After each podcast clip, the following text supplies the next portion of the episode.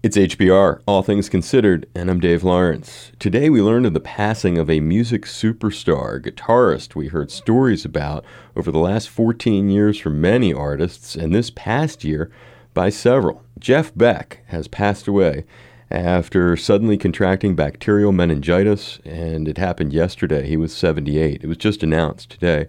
Jeff factored into numerous chats you may have heard over the years on HPR. He'll actually be discussed in our upcoming new interview with Ozzy Osbourne, who has multiple Grammy Award nominations, including for work with Jeff Beck on Ozzy's new Patient Number 9 album. It saw Jeff achieve his only number one hit single on that song.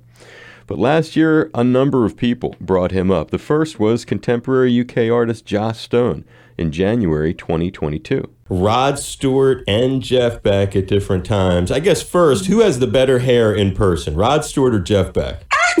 ah, that's so brilliant.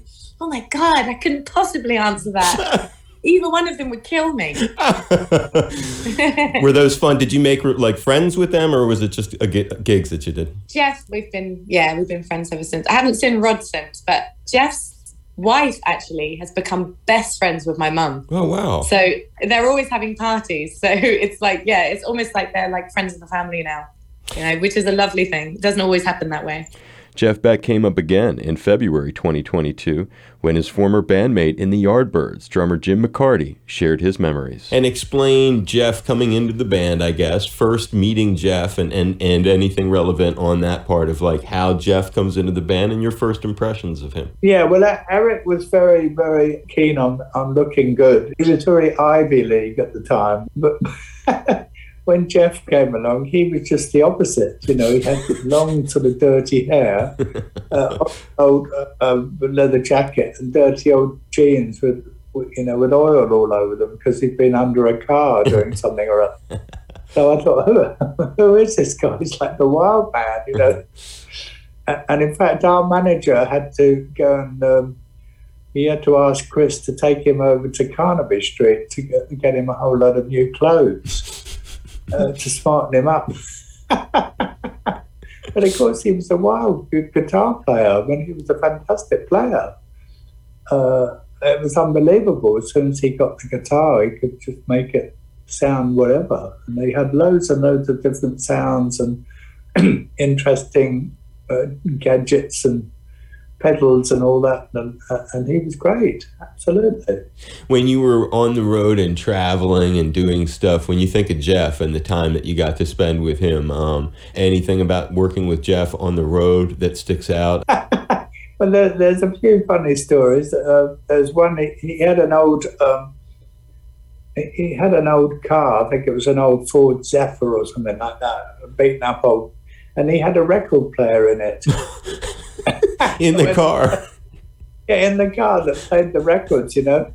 And, and the thing would always sort of get stuck, and he'd always be driving, you know, quite fast, and he'd always lose his temper and smash the smash the panel, you know.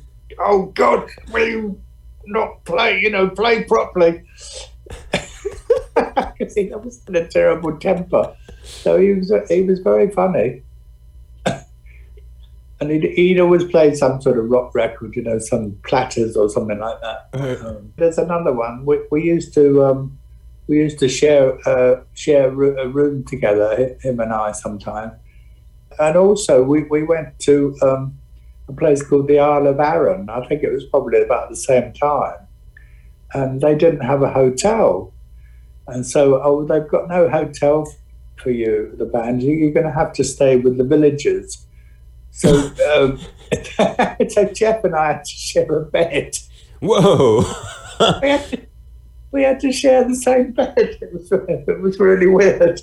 How many so, people can say that in their career? Waking up in the middle of the night with, with Jeff Beck right next to you, you know, really good. and another occasion Jeff Beck came up last year on the show. Guitarist Joe Satriani told a story about meeting Jeff when Joe was our guest in April. But then there are some people that are a bit, for whatever reason, you never quite figure out, like, why didn't that like click?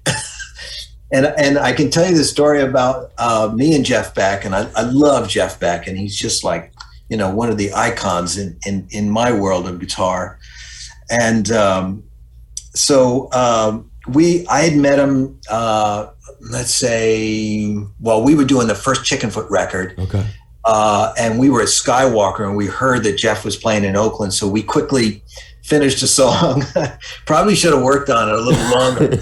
uh, we finished the song. We went over to Oakland to see Jeff, and of course, he was just mind blowingly great.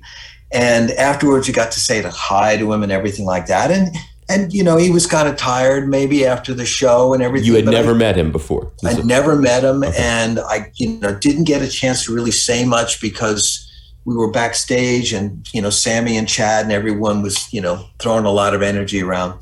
But a few months later we wind up doing the same gig. So we're playing boss pop in in belgium right? I think that's where it is.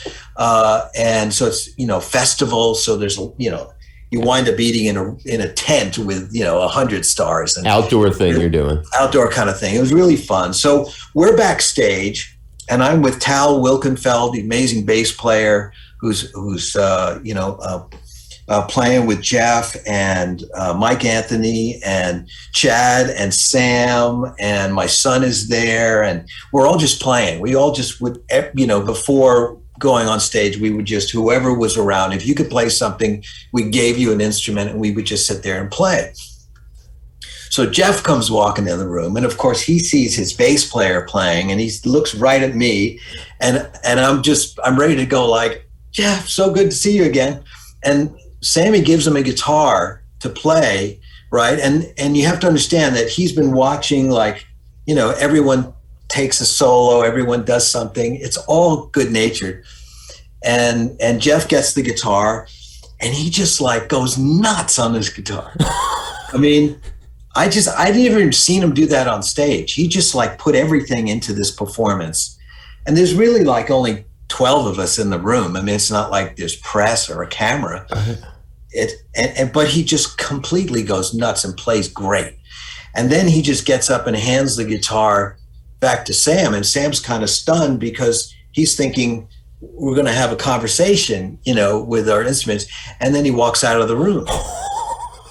and so we're, we're all just like you know aren't we just having fun here you know? And I, we all looked at tal and tal was like oh, that's jeff i guess you know? And and that was the last time i saw him.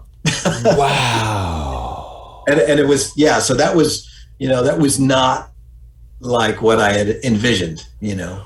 And as if that wasn't enough jeff came up one more time towards the end of the year in december when blue oyster cult were on and guitarist singer eric bloom had his own story connecting to Jeff Beck. We played Fillmore East on July 3rd, 1969, wow. and that was my first show. Wow! Oh my lord! In the yeah, in the, and who else was on the? Was it a? I'm imagining. It was Jeff Beck. The Jeff Beck group with Rod Stewart was the lead singer. And uh, Jethro Tull was the middle act, and we were the opening act. And and Jeff Beck, and as a guitar player, was he already somebody that you admired? And oh, what are you kidding? I mean, it was pretty frightening. I met him, and you know, I'm not worthy, you know, a few times, you know, but uh, he's not not super outgoing. No, but, no, he's uh, not. he's friendly enough. And that was Joss Stone, Yardbirds' Jim McCarty, Joe Satriani, and Blue Oyster Cult's Eric Bloom, all recorded just last year, sharing experiences with Jeff Beck. Guitar legend was announced today has passed away at 78. I'm Dave Lawrence.